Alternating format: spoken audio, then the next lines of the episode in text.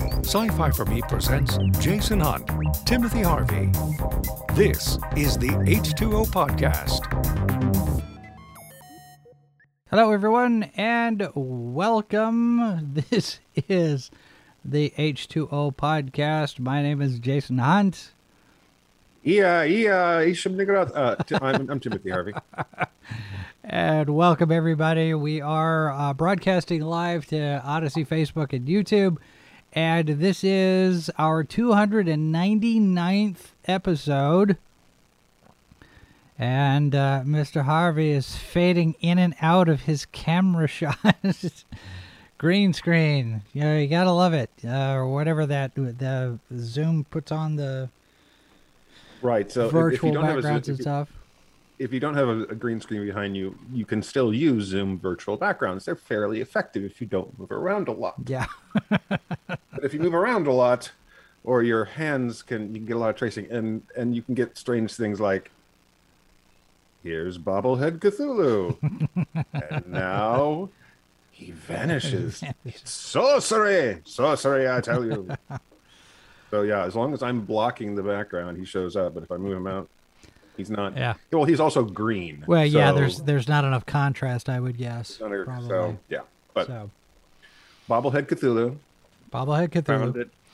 Found it in many, many uh, comic book shops and conventions, and and I'm See, sure available online. That's the kind of thing that you used to find at Stuckey's. you know? Well, would you find a bobblehead Cthulhu at Stuckey's? well, maybe a may, maybe a, a rubber dragon. So that would actually be really funny. You come into a Stuckey's and you look over, and there's this like shrine to the elder gods. Right? Be like, um, perhaps we should go down the street. I should I should uh, I should send Stephanie Stuckey an email and say, hey, you know what would be good in those Stuckey stores? Bobblehead. Cthulhu's. Mm-hmm. Okay, so uh, the live chat's open, and I have to say, before we get started on our topic tonight, we got called out on last week's episode, Did we? and and I think rightly so, to a Okay. point. Uh, somebody somebody left a comment on the on the episode, basically saying, "Well, I was expecting to hear what makes a successful spinoff, and then you didn't even mention one of the most successful spinoffs, Highlander." and we completely we completely missed Highlander. Now, in our defense, at least in my defense, here's here's here's what happens. This is what I call the Highlander effect, where s- some of us have been so mentally incapacitated to think that there is anything beyond the first Highlander movie that sometimes it's easy to forget there was a TV series. Well, and, and and in fairness to the success of the TV series, which did have a pretty successful run. It did, yes. Um, And technically it is a spin-off of the movie. It- so so it is would, it is a spin-off and that's fair Yeah. that's fair um it's also a show that that interestingly enough i quite enjoyed the first time i watched it. But it's one of those shows that doesn't age well. Yeah. it's re- and, and, and there's some still some neat stuff and some good storytelling going on in there. Sure. but it's so repetitive. Well, I mean, and and and frankly that's a product of tv at the time is that even even if you have these story arcs and it did do some story arc stuff there were a lot of more contained episodes. And at that time when your premise is basically hey every week we have to get together and fight and cut somebody's head off yeah, after a while right? it's and and and and, and you know if, if folks if you if you still love the show then by all means i i, I i'm happy for you. I, I'm, I'm glad that's the case but personally i tried to rewatch it oh, i don't know four or five years ago Mhm. and i got like three episodes and i'm like i'm bored and that's unfortunate. I mean, I, I, enjoyed it the first time I watched it. I had a good time, um, and I even, I even had thought that the the spin-off um uh, there was a spin-off of that show that was the raven highlander the raven was that what it was called something like that That sounds sounds Um, right. Yeah, maybe. and it was it was um, um, Duncan's thief friend. Hmm. Um, I think occasional love interest. If I remember right, it's been too long. Um, I I didn't hate the fact that it got you know I was like okay this is a, this isn't a, a terrible thing yeah. but yeah I mean in, in fairness we missed it so I'll we'll we'll take it Yeah.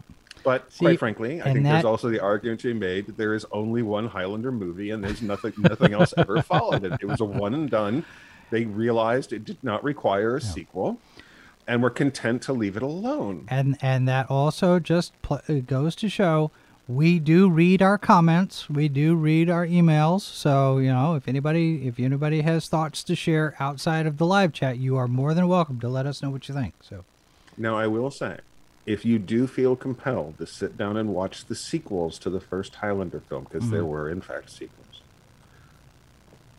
if you must, then what I recommend is skipping 2 mm-hmm. and everything after three, right? But if you watch was one it, and wait, three, was there something after three? there were two more movies. One of the one of which went straight to the Sci-Fi Channel, and it's just don't. Um, just I mean, it's it's ghastly bad, um, but it's it's it's hold on to the rights bad, okay. but it's um, uh, if you watch the first and the third one back to back, Yeah. they tell one story. So even though the third is not a great movie, it at least benefits from the fact that they paid attention to the first film when they were writing it. So there you go. my my damning with faint praise of Highlander 3. Mario Van Peebles is it Mario Van Peebles? Is the bad guy in that? He's clearly having a good time yeah. and that's that that you know he's he's doing his best Clancy Brown impression, and and he's clearly having a great time at it, and that's a win. I'll I'll, I'll take that as a win. so We uh we actually we interviewed not Mario, um his son, I think.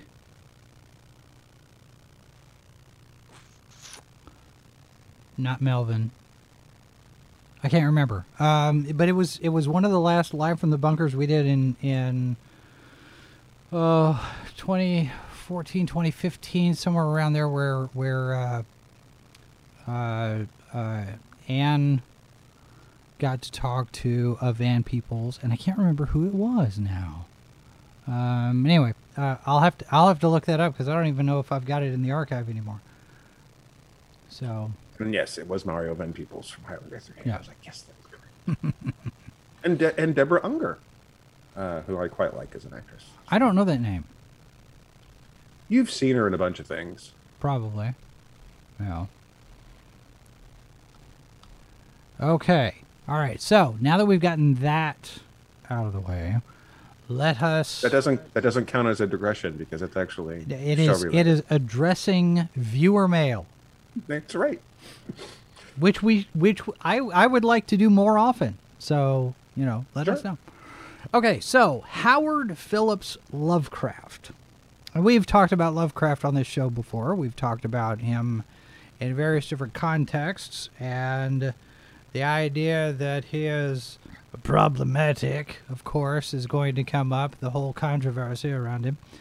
But um, what I wanted to, what what we had talked about uh, uh, discussing and, and focusing on tonight was Lovecraft's influence, and it is a long-lasting influence, not only on horror in in the main, but also science fiction in general, and even you know just the psychological thriller and and some different things like that. Because Lovecraft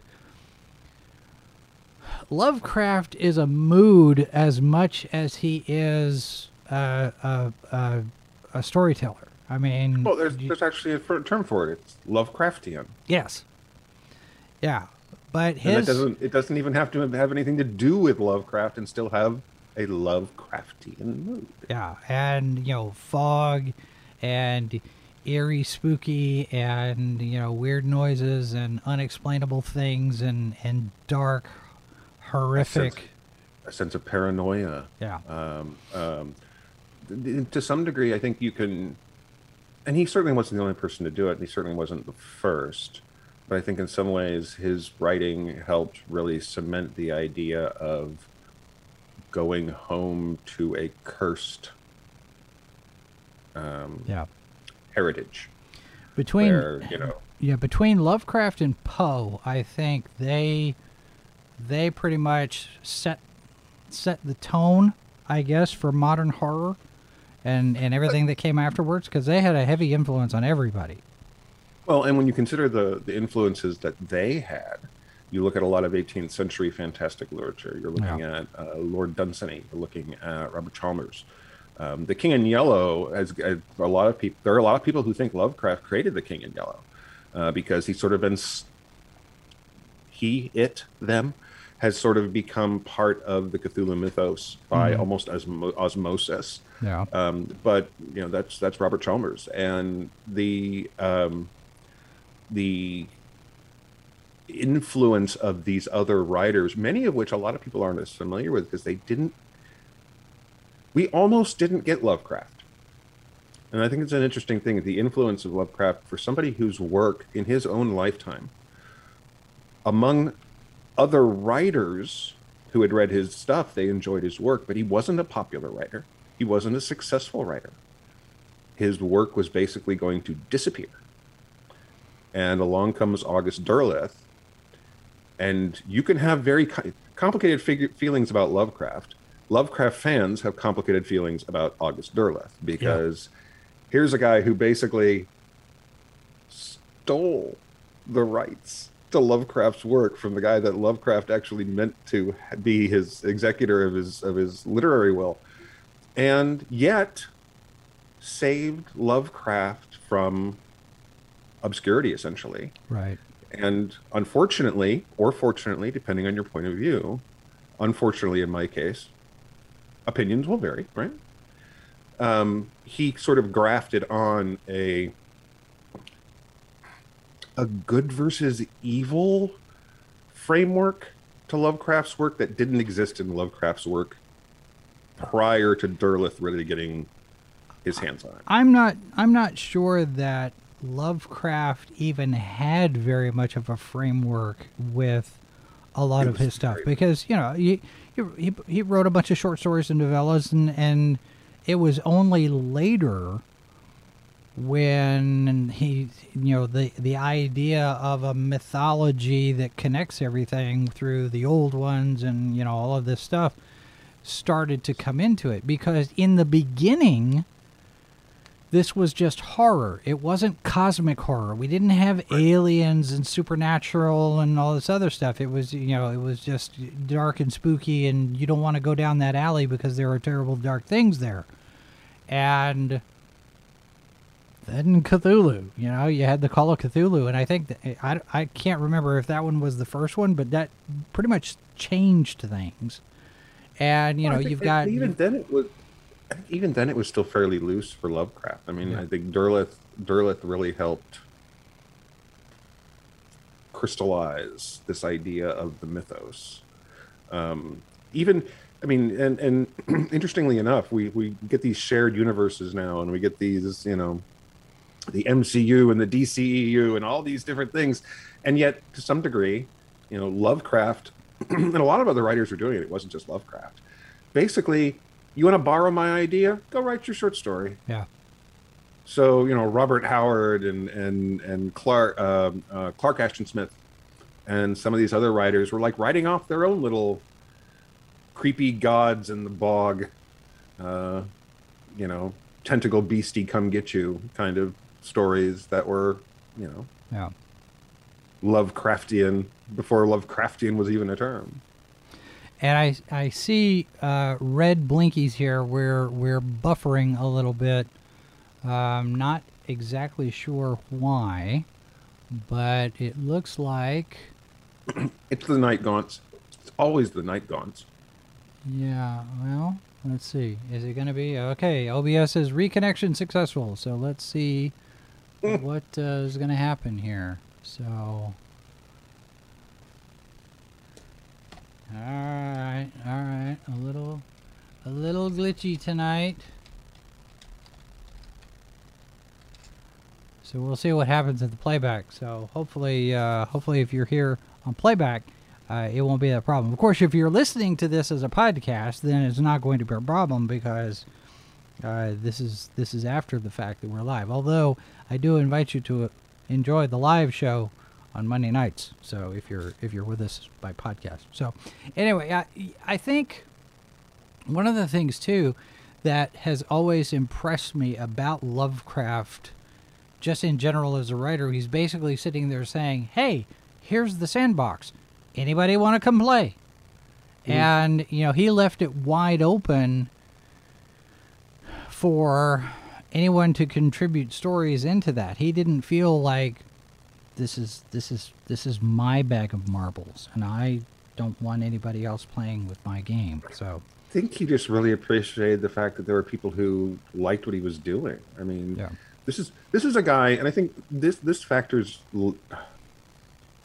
so much of what what made Lovecraft an effective horror writer was his own fears, right. and and this is a guy who was afraid of a lot of things.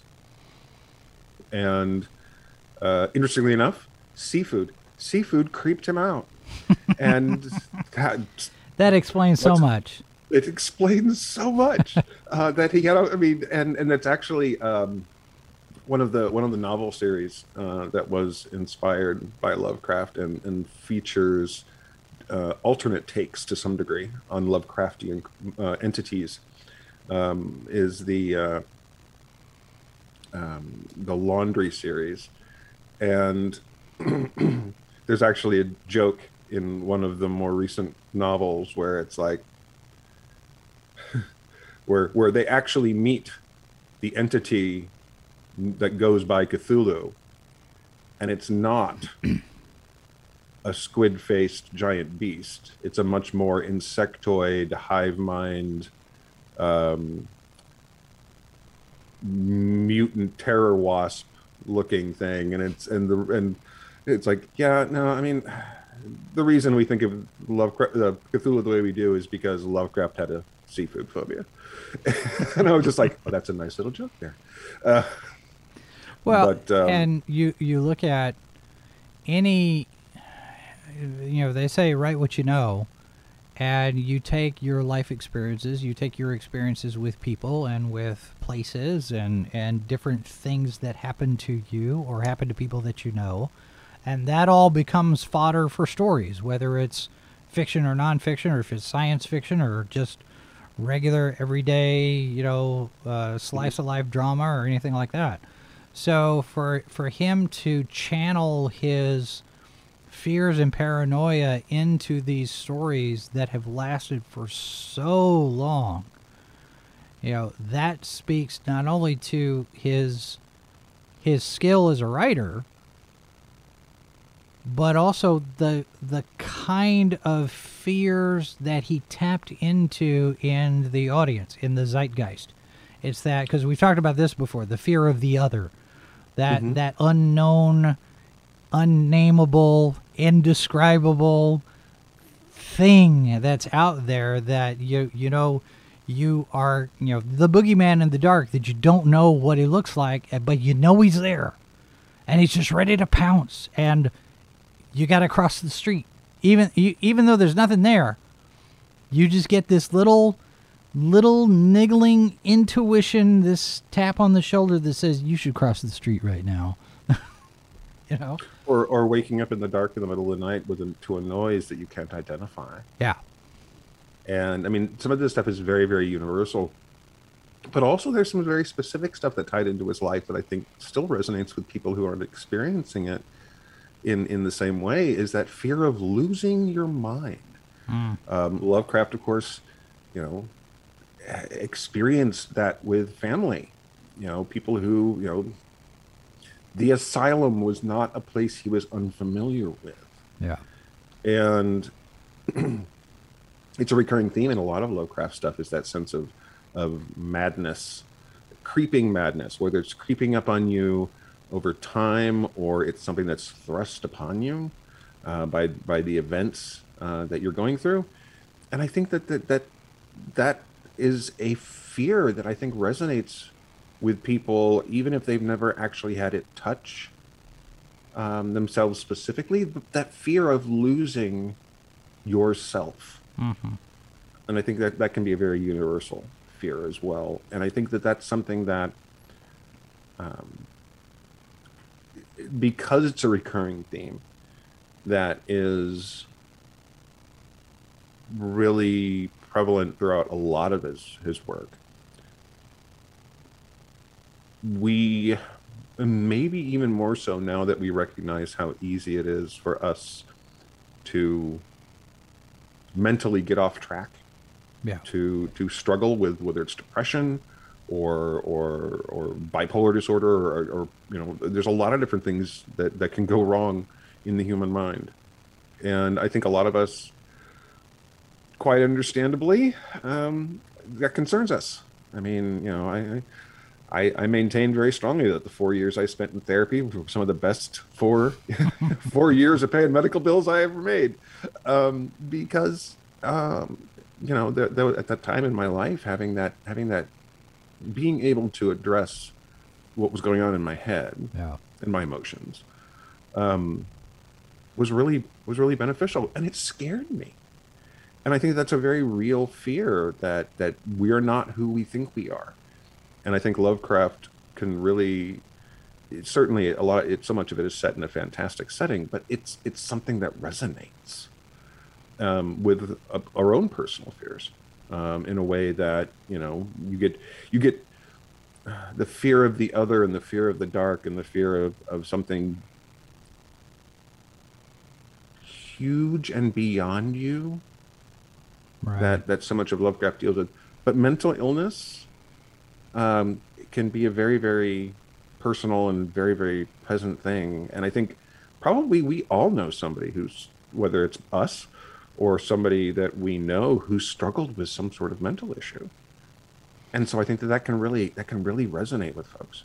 Yeah, well, and and the other part of that too is this sense of maybe not necessarily helplessness, but this idea of the ordinary person being thrust into an extraordinary set of circumstances and what do I do with this? You know, what what because most of the lead characters in in Lovecraft stories were ordinary people. They got caught up in this gargantuan thing that oh uh, how do i handle this what do i do here and Oh. you know the horror the horror run away run away. And those are everyman type characters where you can sit there and you can identify with that person because you're an ordinary person too. What would i do in that kind of a situation? What what what would i do? Because i don't have any particular skills in fighting cosmic horrors and beasties and and stuff. Well, So- at, at the same time, they also lost a lot. And I think that one of the things that I think Lovecraftian horror really under underscores is the idea of the cruel, uncaring universe, and you don't matter. yeah Because I think that's one of the things that um, a lot of a lot of people who object to what Derleth did with the with the mythos is that Lovecraft's Lovecraft's dark entities, his Cthulhu's, his Nyarlathoteps, his you know Shub-Nigguraths, they don't care about humanity. They're not actively trying to kill us because they hate us or they want anything from us. We are gnats and we're kind of just in the way yeah you know we're we're in the crossfire really of of whatever their plans are and well and and and I it's, think that- but it's not just that i mean you look at something like the rats in the walls for example which doesn't have Mhm. anything to do with cosmic horror it doesn't have anything to do with the cthulhu mythos it's that was i think one of the first One of the first Lovecraft stories that I ever read uh, as part of a short uh, a short story collection, and I, I've been looking around. I don't know, I don't know that I can put my hands on it right now. But it's it's it's a story of a guy who goes back home, like you like we talked about, and loses his mind. And here's here's all of these you know rats and and what sounds like rats in the walls of the house that he's inherited, and you you know it's a it's a creepy story and it stays with you and it's it's very effective in asking the question is this guy actually going through this experience for real or is it all in his head and at the end of mm-hmm. the at the end of the story you still don't quite know 100% i mean you could go either way really It's, a, it's a very Poean, yeah girl and Poean kind of thing. yeah and i have to I wonder how my- much how much they influenced each other at the time My new annotated Lovecraft. ooh Get it? So. That's what it's called. It's not new. I've had this for several years. yeah um, Doesn't actually seem to have the rats in the walls in the table of contents. let me see. And see I'm wondering if it's included in one of the other things, but it is a weighty tome. Annotations are always fun. I have here a commemorative edition. This is the Necronomicon. This is the best weird tales of H.P. Lovecraft. Let me look and see if I've got the rats in the walls in this one. I think. Yep, there it is. I'm sure you do. I do have it. Yes. Somewhere, and I could not tell you where, and it may have actually been lost in the mists of time. Um, I have, I still probably have the Simon Necronomicon, which was one of Oh. a number of hey folks we found the real hp lovecraft necronomicon I and no they think didn't I remember that one. and it it's uh, the version i have and this was one of the most popular ones it was a paperback and it tried to incorporate it tried to incorporate sumerian uh, and and the Lovecraft mythos, some Sumerian uh, mythology, and I, I think, wanna- I I wa- they had some Egyptian stuff in there. Yeah, I want to say I remember this one sitting on the shelf at uh, at B. Dalton. Oh yeah, yeah. I mean, and and it's it's absolute rubbish. I mean, it's just. I mean, it, in fact, all of them were. The the even during Lovecraft's lifetime, there were people who were trying to sell low uh, copies of the Necronomicon as the real thing, Yeah. and to some degree, uh, you know, the book basically is a book of the dead, which are actual things. The Egyptian Book of the Dead is an actual thing um, and well worth looking into, folks. You get the opportunity to to get a, you know, go go to the library. I'm pretty sure if you live in a big city, a good a good library probably has a copy of the Egypt, Egyptian Book of the Dead. um, certainly, mine did in Wichita, Kansas. Just so, just don't just don't unlock the secret piece and read certain Be- pieces to conjure up. beware. Speaking of B Dalton, that makes me that makes me think I I got I got to grab something here because I found something. I want to show you. We're going to take a real quick break. When we come back, I'll show you what I found, and All we'll continue with our discussion of H.P. Lovecraft right after this. Stand by. Remember, no matter where you go, there you are. This is Sci Fi for Me Radio. Hi everyone, Jason Hunt here, inviting you to join us every Saturday for news, science fiction, fantasy, and horror headlines from the week, plus interviews, updates on events going on around the world, and the weather forecast for same. It's all wrapped up in one neat package for your weekend. We call it Good Morning Multiverse, every Saturday morning at 11 a.m. Eastern, 10 Central, right here on Sci Fi for Me TV. Foreign Bodies, Saturday at 1 p.m. Eastern, only on Sci Fi for Me TV.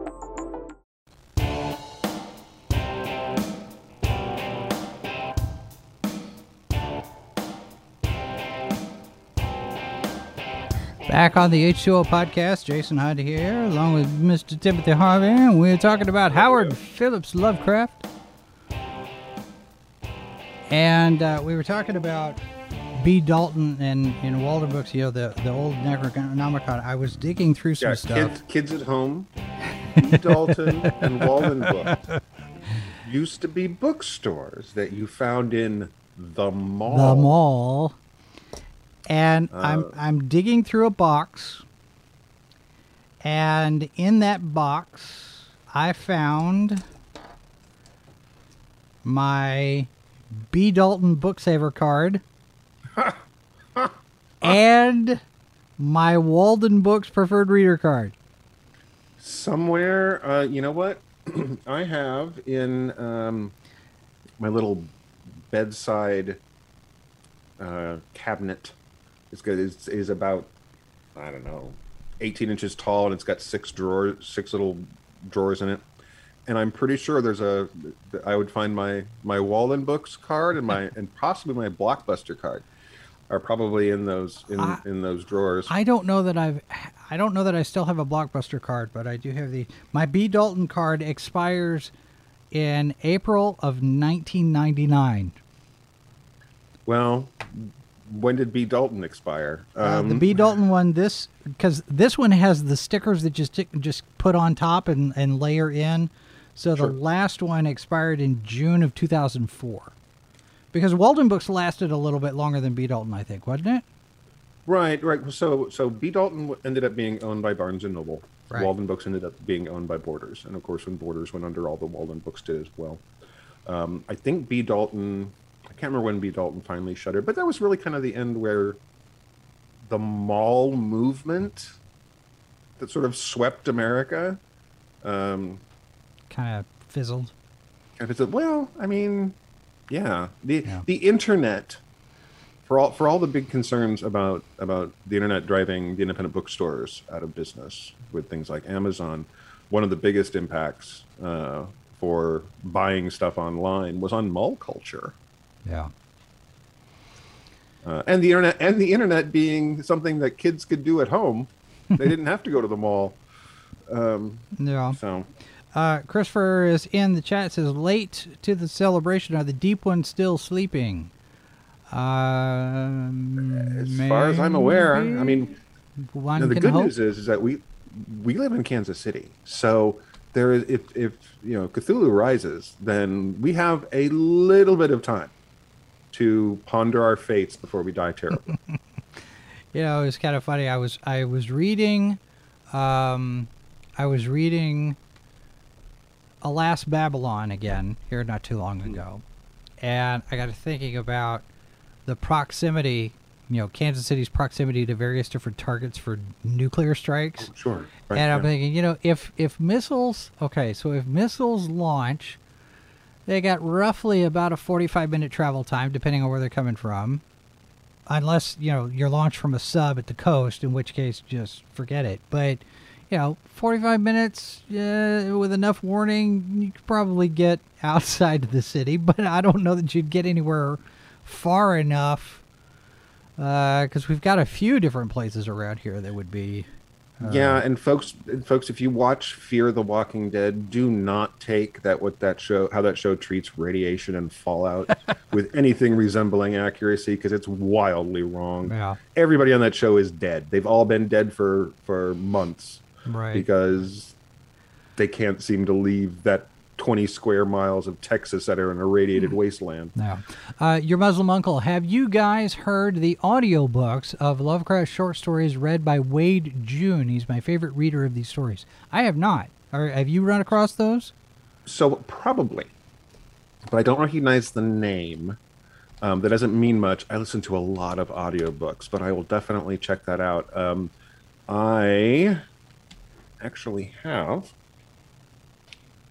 in my Audible catalog several Lovecraft collections, so it's entirely possible that I do have that one, or at least I have something by them in in at least some of these because some of them are anthologies collections. Yeah. Um, but I'll have to check that out. Thank you, because quite frankly, I'm, I'm an audiobook junkie um, because I have the ability to listen while I work, and um, so uh, th- thank you, if nothing else, for the recommendation. There's a BBC radio series that has been adapting some of Lovecraft's work into modern settings. Mhm.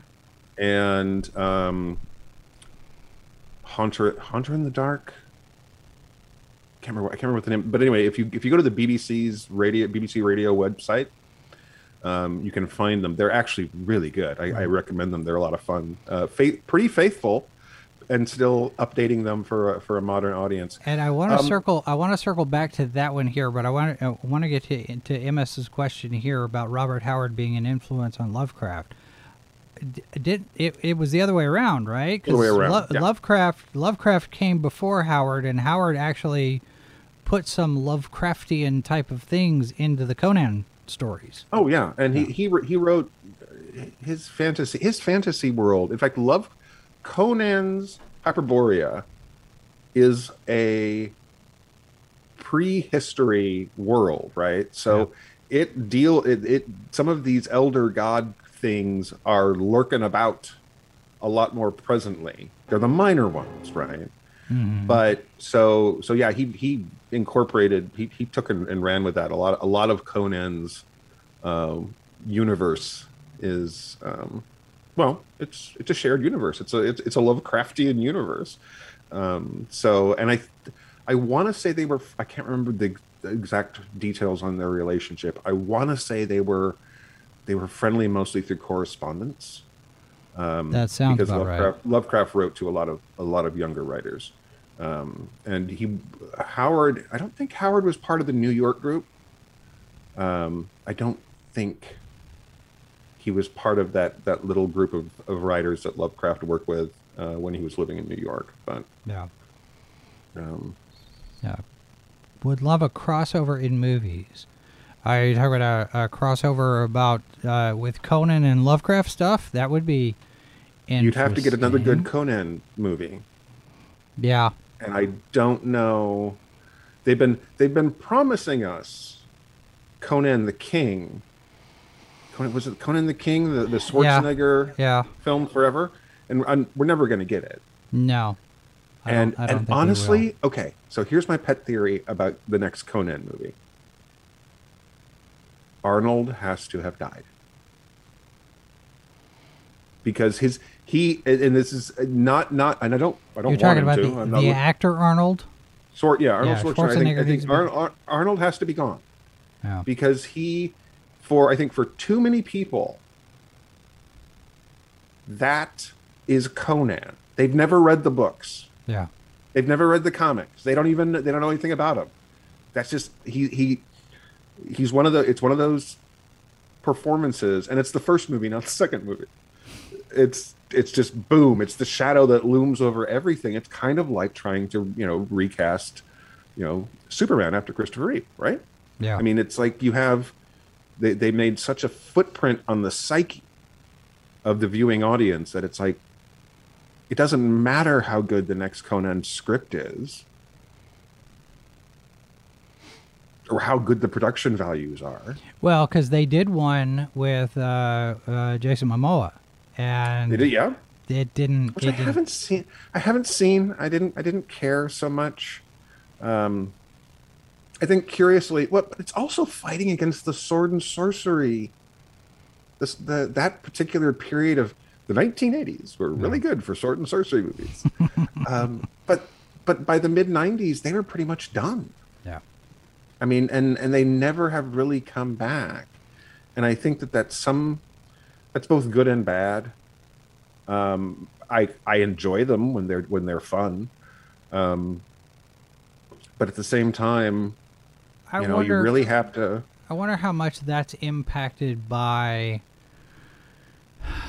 not necessarily the the capes, the superhero films, and the the the spectacle there has gotten us used to all of this money and CG and all this other stuff, and and the expectations are such that uh, a typical sword and sword, excuse me, a typical sword and sorcery uh, would have some challenges these days because how much more could you put in there to get uh, as over the top as you do with a Marvel movie? Well, I I mean, mean, I think that I'm- dragon's I'm going to have to be really big. Well, I mean, you know, you could you have the success of something like Game of Thrones, right? Yeah. But you also are running into, and this is something that Game of Thrones was running into at the very beginning, is you're being you're automatically going to compare it to something like Lord of the Rings, Right. and and so these these epic fantasy series, whether they're on television or other movies, if they're not as good as, Yeah. which is almost, I mean, that's that's a pretty big ask right there. I mean, considering how how lucky we were to get three Lord of the Rings movies that were as good as they were. yeah. Leaving aside the, the the, the missteps of the hobbit but that's kind of and, and again how much would we have we would we still would have thought it took too long. We didn't need three movies. But if we hadn't had lord of the rings would we have been quite as critical as the hobbit as we were? I think we still would have been critical of it because it Maybe. didn't need to be three movies Well, but, no, you know, it didn't mean? need to be three movies. But but see, but that's that's the influence of Star Wars sure oh yeah. because everything has to be a trilogy. Because you know, I mean, Back to the you look Back to the Future. Back to the Future was supposed to be one film. Back to the Future yeah. was a one-off, and then it did a ton of money, and it was so popular and incredibly successful. And they said, okay, what are we doing with the next one? And Zemeckis and Bob Gale are like, uh, there's not a next one. And, you know, I, I mean, that story is famous. Bob Gale talking about if they had known they were going to do a sequel, they never would have put Jennifer in the car. Because Right, now yeah. you got to get Jennifer out. And how do you do that? And we saw how they did that, and it was a complete waste of Elizabeth Shue's talent. right I was like, "What are you doing here?" All right, so uh, your Muslim uncle's got another question here. Uh, we have uh, our have we covered our favorite stories about Mountains of Madness. One of my all-time favorites, I think, comes down to the Rats in the Walls. We did talk about the Rats in the Walls. We haven't talked about them at the Mountains of Madness yet. So Um, that is, in fact, my favorite Lovecraft story. And part of that comes out of the fact that he actually gives the story time to develop. The short story format is really great. I love short stories. I have a lot of short story anthologies. but But um, you have a limited page count, limited word count. A lot of that stuff was written to a word count. yeah, Um, you know, it had to be so long. Uh, you got paid by the word, et cetera, et cetera. But that actually gives it opens it up, and it also really just there's a sense of atmosphere to that that it there is always going to be part of me that is going to really really hate the fact we are never gonna get Del Toro's at the Mountains of Madness. I want it. I'm not to get it. I resign myself to that fact. If it happens, I'll be can you imagine? gobsmacked. You mentioned Game of Thrones. Can you imagine? Because uh, now, now, don't, don't, don't totally give up because we're getting Rendezvous with Rama finally. Maybe. I mean, When I it's see in the development. trailer- it's in development. When I They're actually working I on see it. The, when I see the trailer, I know, but you know, we've we've got more progress made on it now than we ever have been before. oh so- God, no kidding. Del Toro's version could one of these days maybe happen. But you mentioned Game of Thrones. Can you imagine a 10 episode Lovecraft? And I know we had Lovecraft Country and, and that kind of thing, which is, but that's an original thing. It's influenced by Lovecraft, but it's not Lovecraft. But if you had a 10 episode anthology that takes the the Lovecraft stories that are all related in the Cthulhu mythos Mhm. and blends them all together into one 10 hour story of some sort. I have no idea what that would look like or how you'd even go about doing it and, and have it make sense. But the entire 10 episodes is set at Miskatonic University. I mean, you could take you that's your anchor point for everything mm-hmm. location wise and setting. And then you could go from there. And the important piece of this, and you mentioned a lot of these adaptations going into the modern era. We looked at a lot of Lovecraft stories when we were doing our own version of Mhm. the statement of Randolph Carter. And you and I had had a few conversations about well, are we going to make it modern day era or are we going to set it back in the, the 19 teens? And we decided it has to be a period piece. It has to be set back there because that that in and of itself, the time period is almost a character. Is almost it's it's a factor in Oh, how this is dealt with because how people react to all of this. Well, yeah, and I think that one of the one of the challenges to doing something with Lovecraft that modern filmmakers have run into I love this building. uh, is that at the time, you know, in the 1920s when Lovecraft was writing this stuff, 1920s and 1930s, science had only gone so far. Yeah. And so some some of the things that you can play with at this period where where we don't ha- we don't know as much as we know now. So there's still mystery to some things. You can talk about you know uh, other planets in a way that you can't talk about you know now that we have telescopes that can you know um, that we have space probes and things like that. This stuff didn't exist. Barsoom. and so there was there was a certain amount of, of the fantastical you could still ascribe to this the idea of creatures that flew between worlds was something that you know was science couldn't tell you couldn't tell you that that seemed that was going to be like really really hard to do yeah. um so but um so in terms of other favorite story that actually is my other favorite of, of my second favorite i guess of the of them because we absolutely love uh, uh absolutely love that Yeah. that it's um oh Well, yeah hmm yeah. the lovecraft um, historical society has done some fine fine work Yeah. Uh, uh, your Muslim uncle says, "Do you know there's a Mountain of Madness two book manga?" Did not So, know this. I would- I would actually recommend. I did know that, Be, and I would actually recommend hunting down. There's like three or four comic adaptations of At the Mountains of Madness. Oh. Some of them are um, really, really good, um, and I can't remember the name. I can't remember the name of the one that I, the last one I read, but the artwork was very, almost sketchy, uh, like unfinished but it actually lent it lent itself really well. Um, I, I didn't think I would enjoy the the art style at the beginning, and by the end, I was like, yeah, okay, I'm good with this.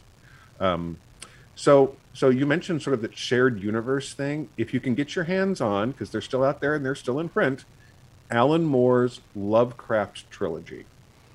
He had three comic series that he wrote that are interconnected, and um, the courtyard is the first one. Um, and then there's Neonomicon, not Necronomicon, Neonomicron. And then um, Providence. And I have not heard these these. these are all connected in um, one big, very dark. Shockingly, it's Lovecraft, folks. Um, well, it's Alan Moore. it's Alan Moore, but it's Alan Moore doing Lovecraft, and Ugh. it's like, Well, so he it- is he is a wizard of the Elder Gods, is he not? uh, Dark wizard. he's, he's got a very specific god that he worships. It's, it's not an elder god, but um, they're they're really good. Um, they are. I guess I guess fair warning for folks who would like Lovecraft. It doesn't end well because that's in keeping with Yeah, I was about to say, doesn't Lovecraftian- most of Lovecraft not end well? Well, and Alan Alan Moore has been has been known to be quite content to go to a dark place for an ending, um, Yeah. because uh, he he finds those stories interesting as well. But I I, I actually um, I actually really was impressed with with how well um, Providence is pretty meta in terms of of considering Lovecraft as a writer and a character and how what what those stories are about and and the act of storytelling of course yeah. Alan moore has played with that too the the power neil gaiman and this is one of the things that, that neil gaiman does with some of his lovecraftian stuff is the power of storytelling and the influence that telling of stories you know um, can have for good and for ill Yeah. So it's Lovecraftian. It's, it's for ill. It's for ill, folks. Uh, let's see here. Your Muslim monk says there's a radio version of a Shadow over Innsmouth that was recorded at Dragon Con, also on Audible. I may have to check that one out. I don't think I've heard that one. Yeah. Christopher's asking, what do you think about the resurrected, resurrected adaptation of the Case of Charles Dexter Ward by Dan O'Bannon with Chris Sarandon? I have not heard we- about this one. I have. Have we? Have shall we? Shall we talk about movie adaptations for a second? Well, yeah. I mean, I think. I mean, we're we're we're coming up at our hour, but I think we're going to go a little bit long because we have we we've talked about Lovecraft and his impact on horror, but we should probably talk about some of the other writers who have been influenced by Lovecraft. So, adaptations is a good way to get into that because we already mentioned Del Toro. Sure. Yeah. The actually, uh, the Resurrected is entertaining. Chris Sarandon is always fun to watch. However, There's always a problem- however with you. well, well, yeah. I mean, Love, Lovecraft is a real challenge Yeah. to get to to bring to the screen. Oh yeah. You and I, you and I dealt with that in Yeah. a certain way. Other other filmmakers have as well, and I think that some of the best adaptations of Lovecraft have not been one to one adaptations. You look at John Carpenter, heavily influenced by by Lovecraft. Um, you look at his Apocalypse trilogy, right? The Thing, um, of course, being the first one. That is the, the thing from another world is straight up a Lovecraftian monster Yeah. and and then you look at um, uh, the third film. You look at uh, In the Mouth of Madness, obviously influenced even from the title on down. It's a love letter to Lovecraftian uh, storytelling, and he gets around the fact that if you don't like Lovecraft, there could be a number of reasons. One of them can be the writing style. It doesn't work for everybody. Squamous is a word. It's a real word, folks. He didn't just make it up. But it's a whole bunch of really, really 19th century language Yeah. that Lovecraft, as as a, as a reader, loved that kind of language. It, really, a lot of these these other authors had influenced him. It's archaic, and it was archaic at the time in the 1920s and 1930s. It's even more so now. I definitely get that some folks find that off-putting. But when you translate the ending of a Lovecraftian story, which essentially can often come down to, it was indescribable Uh huh. that don't work too well on the screen. you gotta you gotta put something up there. Well, we And- managed we managed to avoid and- and- avoid putting it up there. But I think that I think that Carpenter does that too. When you get to the end, and if you haven't seen it in, in the Mouth of Madness, folks, you should watch the movie. So I won't spoil the ending. But there comes a scene where you potentially could have this like big effect sequence and show all this stuff. Yeah. and Carpenter teases. He doesn't let the camera linger. You never get a full view, and the closest thing you get to a wide shot is out of focus intentionally. The foreground, you've got you've got our, our, our hero in the uh, right here in the front. Well, and he's in focus, but behind him there's something coming, and you can't Yeah. quite see what it is. That's that's straight up Hitchcock because Oh. you know Hitchcock, Hitch, Hitchcock was one of those who you know when you're talking about something suspenseful and and scary, he's like you know you only give them just so much. The audience has the imagination; they fill in the details. They can scare themselves a whole lot more than I can do. the and of course you have effects budget up here. yeah. Well, and you have anything uh, from Marvel. Jaws is another example of that because however we got there, you Right, don't right, right. see the shark. I mean, from a behind the scenes standpoint inside baseball, the shark didn't work. But not having the shark in there only enhanced the threat and the dread and the where is it going to be next? And then when it did show up it had it had a higher impact both visually and viscerally and emotionally. And oh my there he is. And and the and Bruce worked when he worked. Uh, but that was one of those things where you know less is more. And a lot of what we get now is not that. We have Well- we have the exit. Oh, hey, we have all of these toys that we can play with. Let's use all of them. And Well, and I it think doesn't work sometimes. It, it doesn't work sometimes, and I think there are some folks who've gotten it right. Brian Yuzna did the um, uh, the Reanimator movies, Yeah. and they are they're Lovecraft's shame. Okay, Love Lovecraft fully admits he just wrote them for the money. He didn't think very much of them. He didn't write the movies. He wrote the original Right, right, stories right. the movies are based on. MS was actually asking about that. Do we consider Evil Dead a Cthulhu mythos, or what about Reanimator? Oh, it's heavily influenced. Yeah. it's yeah. I mean, it's it, you. You're the the Deadites. The I mean, the, Necronomicon shows up. yeah, it's, Book of I the mean, Dead. It's, it's it's very much uh, um, a Lovecraftian universe that they live in. Yep. And but Yuzna, I think for the for the what is it uh, from Beyond, Reanimator, the early stuff that he was doing with, with his adaptations were actually, for the time especially, pretty effective. Dagon, which is essentially um, the Shadow over Innsmouth. Yeah. Uh, it's a version of that. It's just called Dagon. Um, he goes too far with the creature at the end. He he shows too much, um, and the effect isn't bad, but it's like, okay, no. Um, but but then you get something. Then you get something like um, uh, um Lovecraft Country, where you get all these creatures up on the screen but they're they're interpretations. They're not saying they they call this thing a Shoggoth.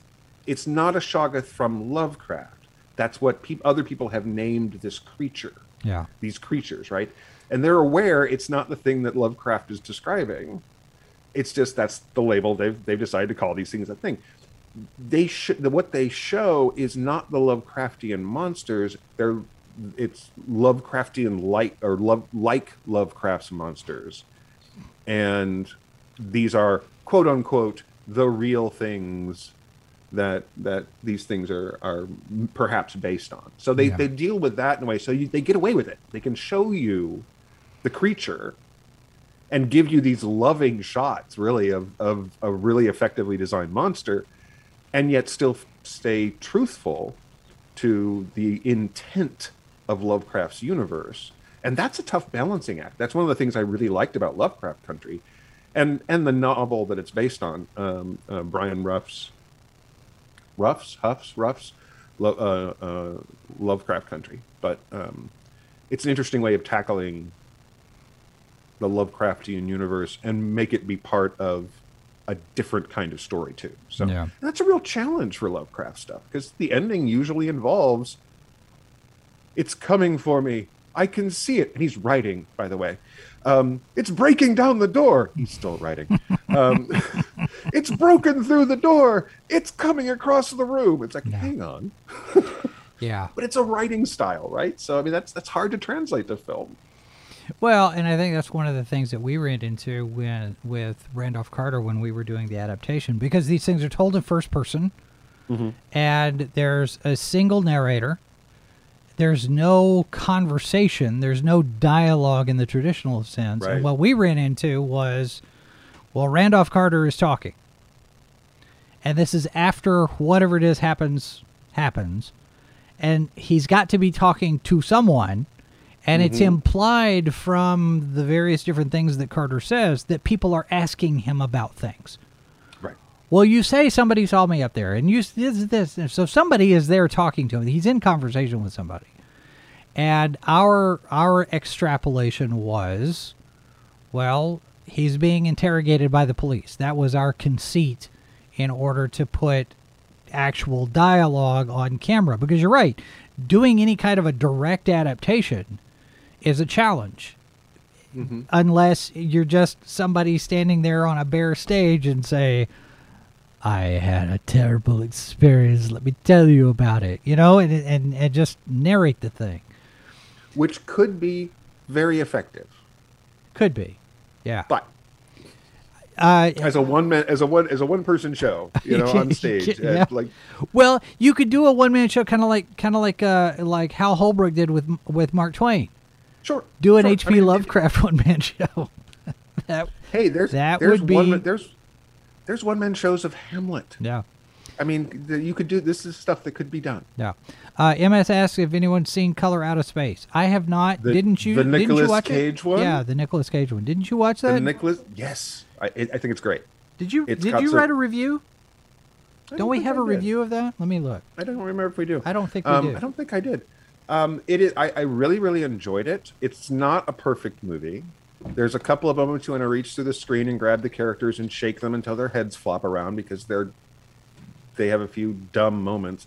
But visually, that film does a great job of capturing the idea that Lovecraft was talking about. This is something that is alien and hard to describe and has a terrifying effect on on the the people who are too close to it. I think it's I think it's We do not have a it's re- it's it's a lot more fun than you think it should be and Nicolas Cage is really good in it.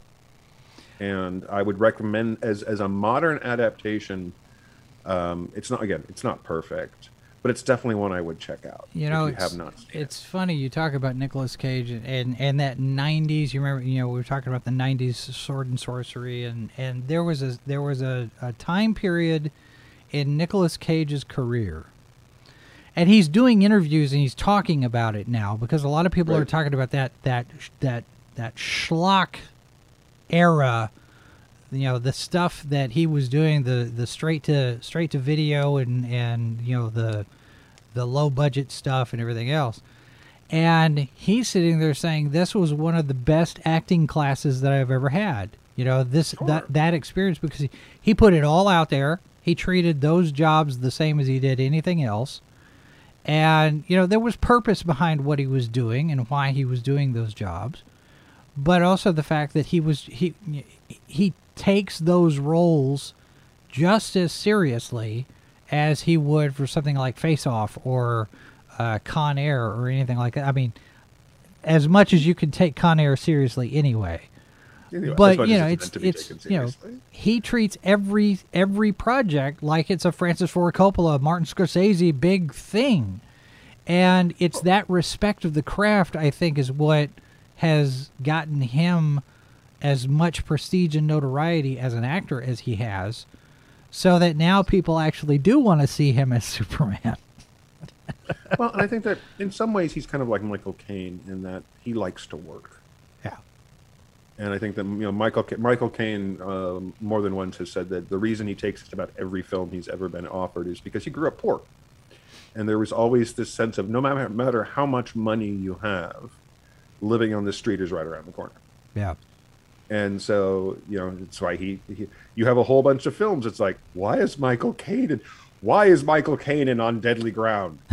Why is what why Well, is he in this movie I with heard- that accent? I heard a phrase one time, uh, you know, financial seminars and whatnot, all these different things that I've that I've run across in my in my time in media, and somebody says everybody's broke at different levels, so it doesn't even matter. I mean, if you've got millions and millions and millions, like you talk about, any anything could happen at any given point, and you either uh, lose it all or spend it all frivolously or whatnot. A- and and there's still that sense of can we afford it type of thing. I mean not everybody's got 43 billion dollars in in in the in the couch cushions you know so Well, and some of these folks are there's there's been more than one study over time that shows that some people just cannot deal with large sums of money. yeah You know, so many folks who have who've won the lottery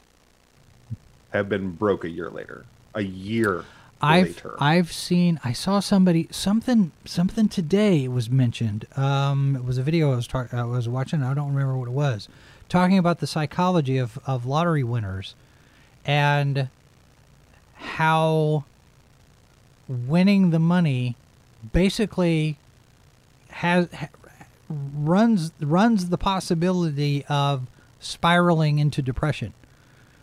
Because you know now everybody is your friend and you know all of your all of your circumstances change and everything's everything's different uh, christopher says the lurker in the lobby a guide to Lo- lovecraftian cinema by andrew migliore and john strysik is a great starting point for film and tv adaptations has interviews with carpenter del toro gordon and corman I don't have that one, but I've seen it.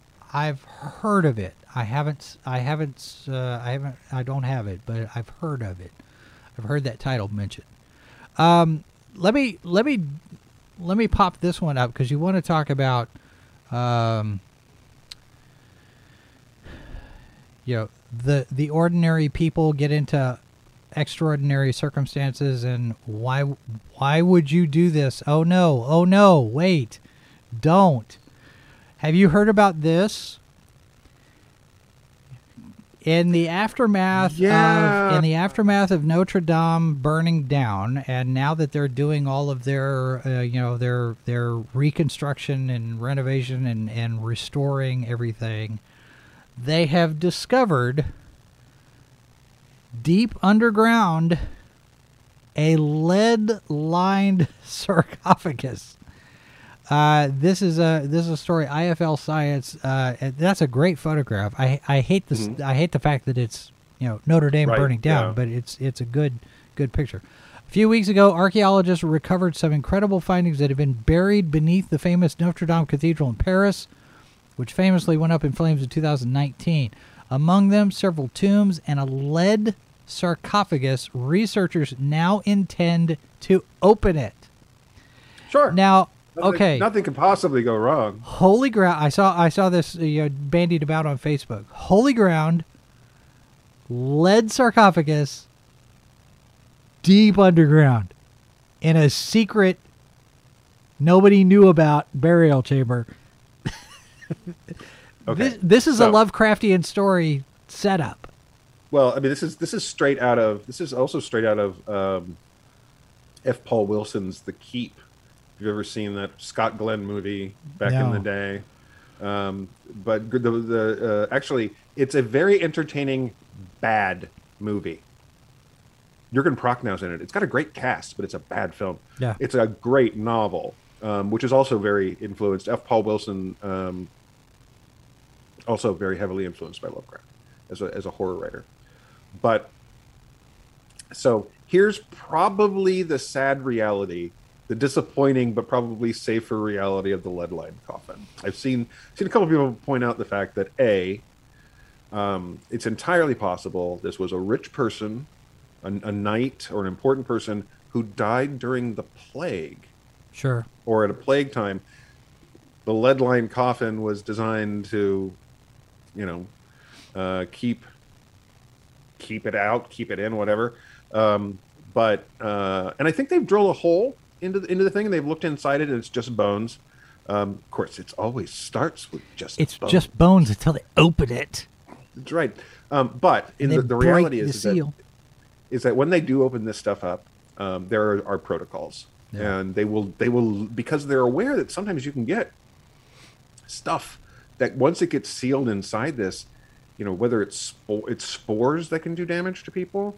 Um, there's a um, there's a more than one theory that says that the some of the ancient Egyptian spores um, has given rise to some some lung damage stuff that people who, who would do tomb uh, excavations would Yeah. develop lung issues because they're breathing in um, spores that for for plants that don't aren't around anymore Yeah. and and we can't deal with them so Christopher says um, they should read the Tomb of Sarah before opening or moving any graves in cathedrals. I, I I'm I'm guessing a couple of things are happening one there's going to be a priest on hand uh, More to, than one. know, Yeah. How about and there but everyone's going to be kitted up in in those um you know environment suits Yeah. because of the risk factor. I would imagine they'll Um, probably move it to a clean room. oh, probably because just to, if, if nothing else to protect what's inside from our Yeah. atmosphere because this thing has been, you know, sealed off for long. If there's anything in there that potentially could be damaged by exposure to vast quantities of oxygen at this point, regular Right. air or too much moisture in the room. There's, I'm sure there's going to be all kinds of things, Yep. but, but it's going to be fascinating when they open it because it's a piece of history. It's a, it's a, it's a piece of history, Yeah. and you know, possibly the end of the world. Yeah, it, it could be. Yeah. Well, al- although you know they figured that the that the the Large Hadron Collider was gonna set off a black hole, and it didn't. So you know, yeah, we're Well, just you wait. know, we're I- just on borrowed time now. There's a there's do, doomsday. Doomsday has been coming for For as long as humanity time, has yeah. looked up and went. Yeah. Now here's here's a there's a think we're doomed. there's an H.P. Lovecraft historical group on Facebook. Somebody posted this photograph here. This is a bookmark. The claws coming out of the book. I thought it was rather rather fun. Nice, very nice. So, so influences on you know we talk about film, but uh, other writers you talk about uh, the influence that that uh, that Lovecraft has had, not just on book on movies and books, but also video games, because you've got. Sure. Uh, the the uh, video game Bloodborne, I think, is what it's called, uh, which is a, a role playing game type of, of thing. I've never played it, uh, but oh, Call of Cthulhu, the game. Yeah, Call of Cthulhu is a game. Here's a movie that somebody mentions here. You mentioned John Carpenter. It says where Carpenter meets Lovecraft. It's called Portal to Hell, starring Roddy Piper. It was uh, twenty. Uh, uh, 20 was it 2014 a short uh, portal to hell where carpenter meets lovecraft i've never heard of it i mean i know he did th- uh, what was it they live them They whatever- Live, yeah. they live which isn't is kind of lovecraft meets orwell so Well, I mean, you look at you look at your Italian your Italian horror cinema, and we've talked about this some of this over on Foreign Bodies, which Yeah. is a lot of a lot of the Italian horror of the '60s and '70s was hugely influenced by Lovecraft. So, I mean, so it, oh go ahead as legacies go, he didn't do too bad. Yeah. Um, and I think that I think one of the really effective things about Lovecraft in the modern era is that people have figured out you can tell all kinds of different stories. Um, we've got you know uh, Christopher reviewed the Call Girl of Cthulhu, and you know I mean it's it's it's a thing that happened. You can see memes, you know, the collect call of Cthulhu. You got little the little illustration stuff, but there's there's a whole slew of books that are are fresh takes on on the Lovecraft mythos. There's there's novels from the point of view of the deep ones from Innsmouth. There's well i mean you even um, have you even have the the old ones showing up in star trek Oh yeah. Quite frankly, if you if you were reading the Virgin Doctor Who books during the Great Hiatus, you know that um, one of the Doctor's biggest enemies actually is Nyarlathotep and Shub-Niggurath and and Azathoth because those entities are what remains of Time Lords from a previous universe Ooh. that have bled into and they've become they've become monstrous and and and insane um, and so one of the one of the one of my all-time favorite of the virgin novels is the all-consuming fire right. which is doctor who and sherlock holmes fight cthulhu.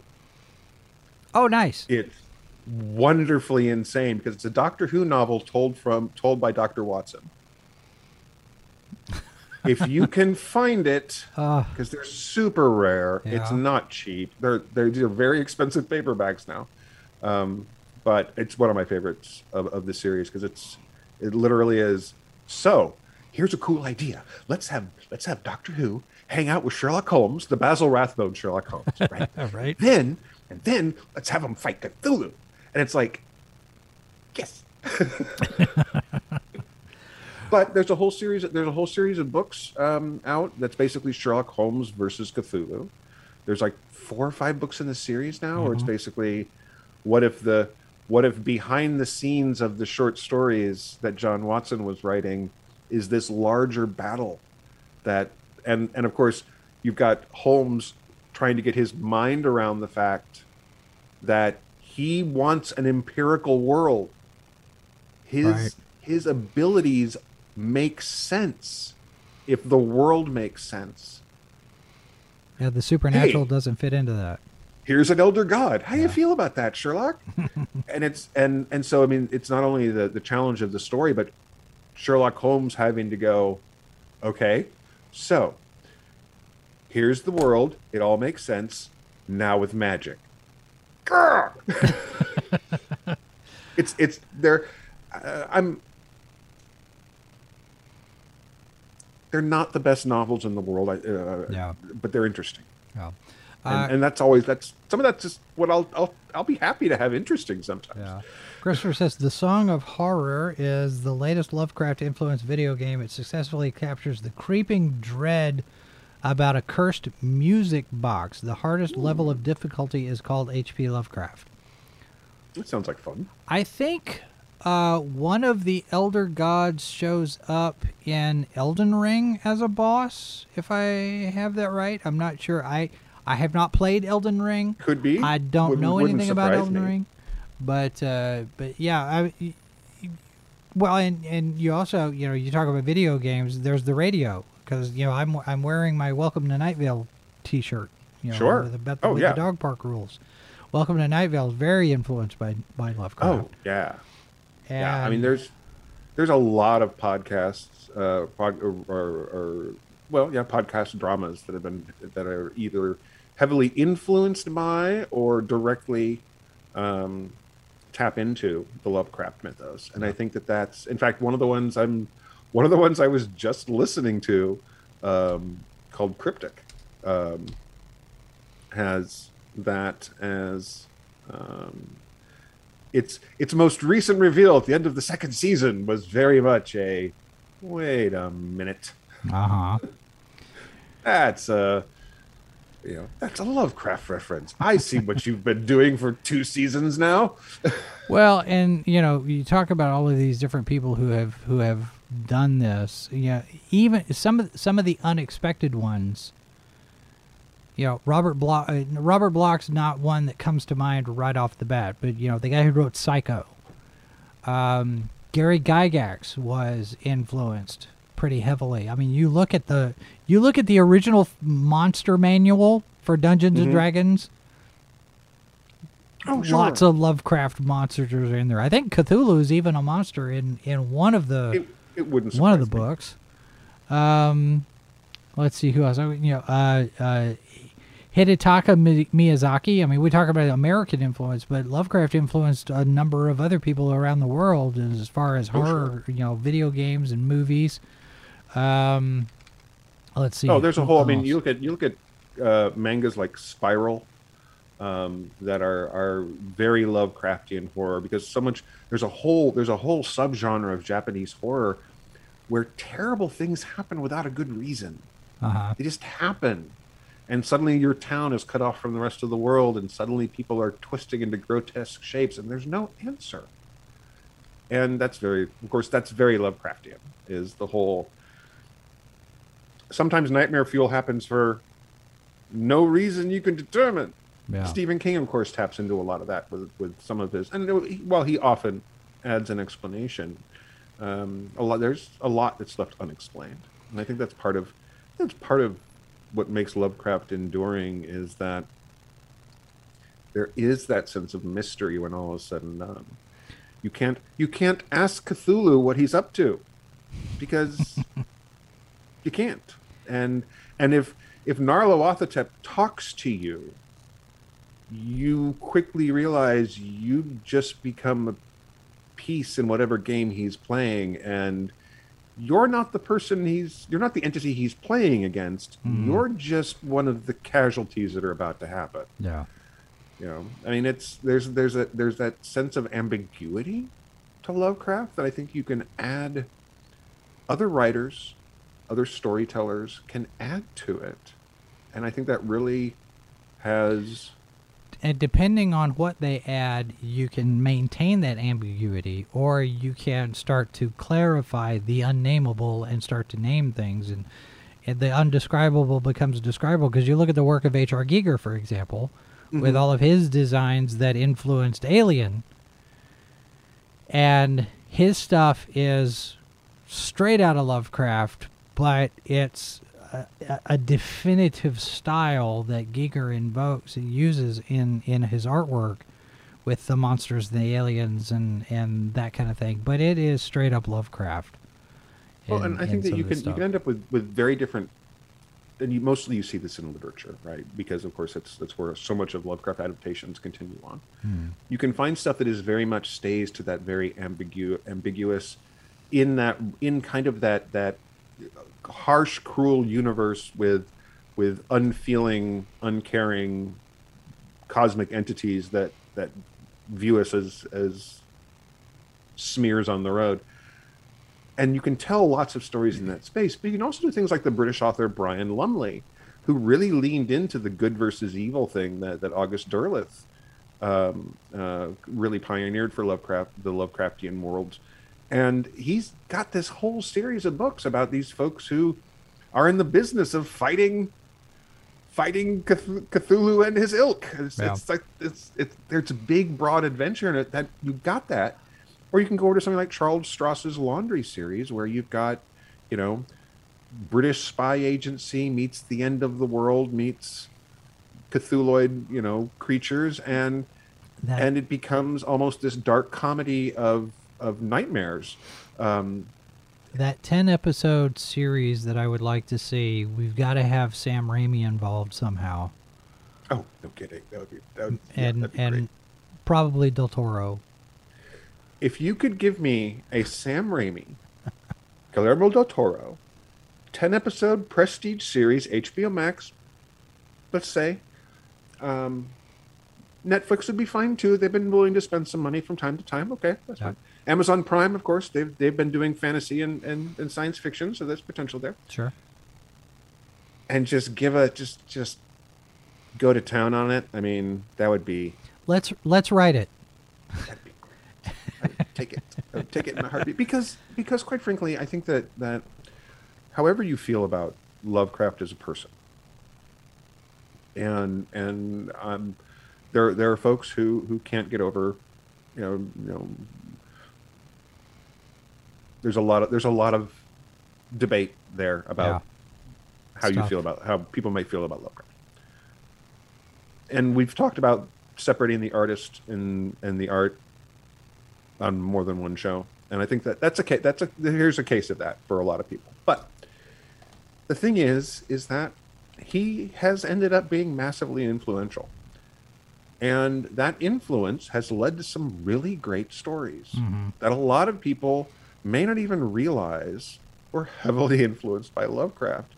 Stephen King and Neil Gaiman and a bunch of other authors all became writers in the horror space because they read Lovecraft when they were younger and they acknowledged that's it was an influence. And a lot of these really really really influential modern authors I mean Stephen King, how many movies have been made from Stephen King? How many comic books and How many how many good and- movies have been made from Stephen five. King? There's been five. Um, there's more than that. But and, and and Neil Gaiman, of course, Neil Gaiman's got the Sandman series. You know, Dead Boy Detectives is coming to the screen. Yeah. Anansi Boys is coming to the screen. All this stuff. Um, so much you you can find some really fantastic modern takes on Lovecraft uh, in in Gaiman's work. Even this, folks, the Sandman has some Lovecraftian connections. You're going to see some of that on on, on the, the series. I guarantee it. Yeah. But I think that I think that the the influence that he has had, the reach that he has had, and the ability to to tell stories that you can open up into telling different kinds of stories, um, and and do build on what he established. Right. We've been doing it since the 1930s. That's that's not bad. No. And not we'll bad legacy. continue to do it. Now, one one story that's probably not influenced by H.P. Lovecraft.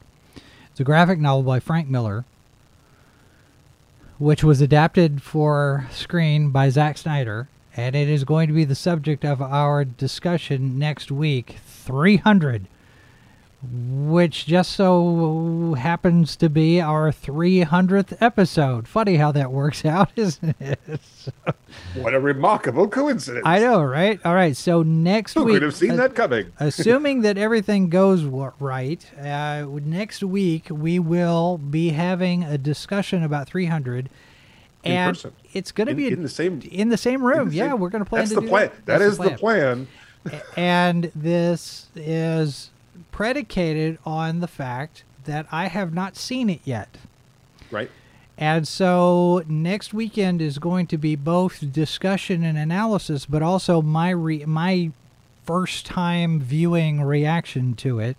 And uh, it's funny. Uh, Mindy went out and got a DVD, and it happens to be full screen, not widescreen. I'm like, Oh, but that's okay. I mean, it's it's hard to find. It, I mean, this is pretty just the the only copy that she's found anywhere. So, really? uh, so we're we're looking, but uh, but yeah, I mean, push comes to shove, I can I can I can watch the the pan and scan. That's that's not a problem. But it'll be it'll be an interesting experience. You're just gonna be sure. die a little inside, though. It's, It well.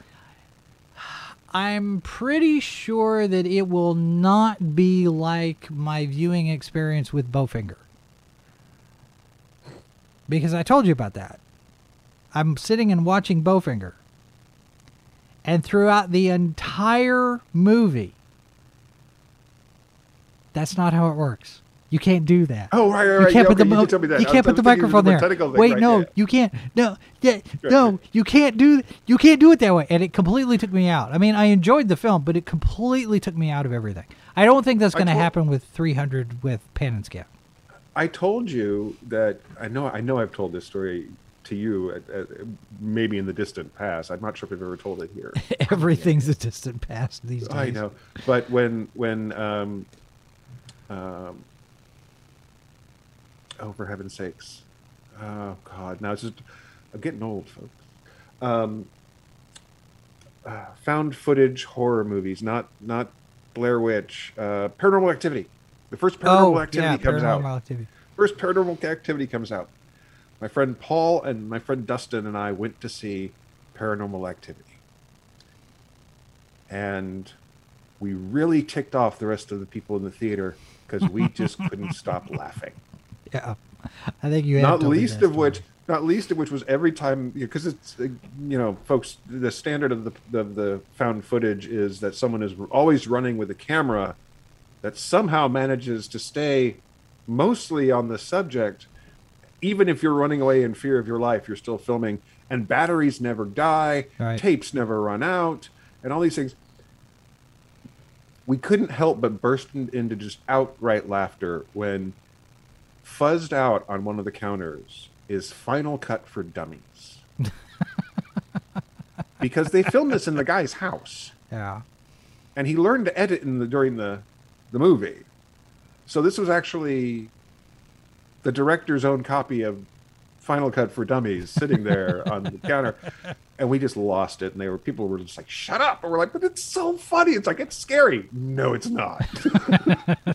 this is a comedy. This is a comedy. But Uh, it's all it's all in your point of view, as they say, right? Yeah, I mean it was it was Dustin and I are writers. Um, Paul and I were editors, and Paul was a cinematographer. So it was just like Yeah, I can imagine. none of this is right. yeah, yeah. You can't do it that way. Oh, I know, I know. I just I sat on the counter and I I was very patient, and I didn't say it out loud too many times, but it was just a con- it was a, it was in there on a loop. it was in there on a loop, and, and every now and then I just huff a little bit, and he would look at me like, "What?" And I was like, "Nothing." you just you can't do that. but it but that's the kind of movie that you can kind of get away with that because it's it's the tone of the film that I know, you but to they laugh. they get away with a lot in that. oh yeah, it is something. That is a uh, fun movie though. That's, I, I I like that. Suppose. All right, that's going to do it for us tonight. Thanks very much for being here, folks. Thanks you, all of you who uh, dropped comments in the chat. We do appreciate that. And if you are here in replay, you can leave a comment. You can always leave us an email, h2o at sci-fi You can connect with us on various different social medias and all the different uh, uh, video platforms. You can sign up for a newsletter. I actually sent one out today to talk about our milestone episodes. So uh, there is that. Of course, we've got the tip jar and the subscribe star account. And uh, if you've got material you want us to review, you can send that to us. There's the address there. You screenshot that. All of this is available uh, on our on our website, so uh, you can find us there. And of course, on any of the social medias, just search for Sci-Fi for Me, and you'll find us there. So next week, 300, bum bum bum, and tomorrow, 400 for live from the bunker. So we're gonna be we're gonna be hitting episode 400. I have no idea what we're gonna do tomorrow, but uh, who knows? Uh, we may have some different people show up, and we'll we'll go through our best of list maybe. There so uh, we'll go through that, and then uh, back to do it all again next week. So thanks very much for That's being right. here, folks. Thanks, guys. Have a good night. This has been a presentation of Sci Fi for Me Radio, copyright 2022 by Flaming Dog Media, LLC. All rights reserved. No portion of this program may be retransmitted without the express written consent of Flaming Dog Media. You're listening to Sci Fi for Me Radio.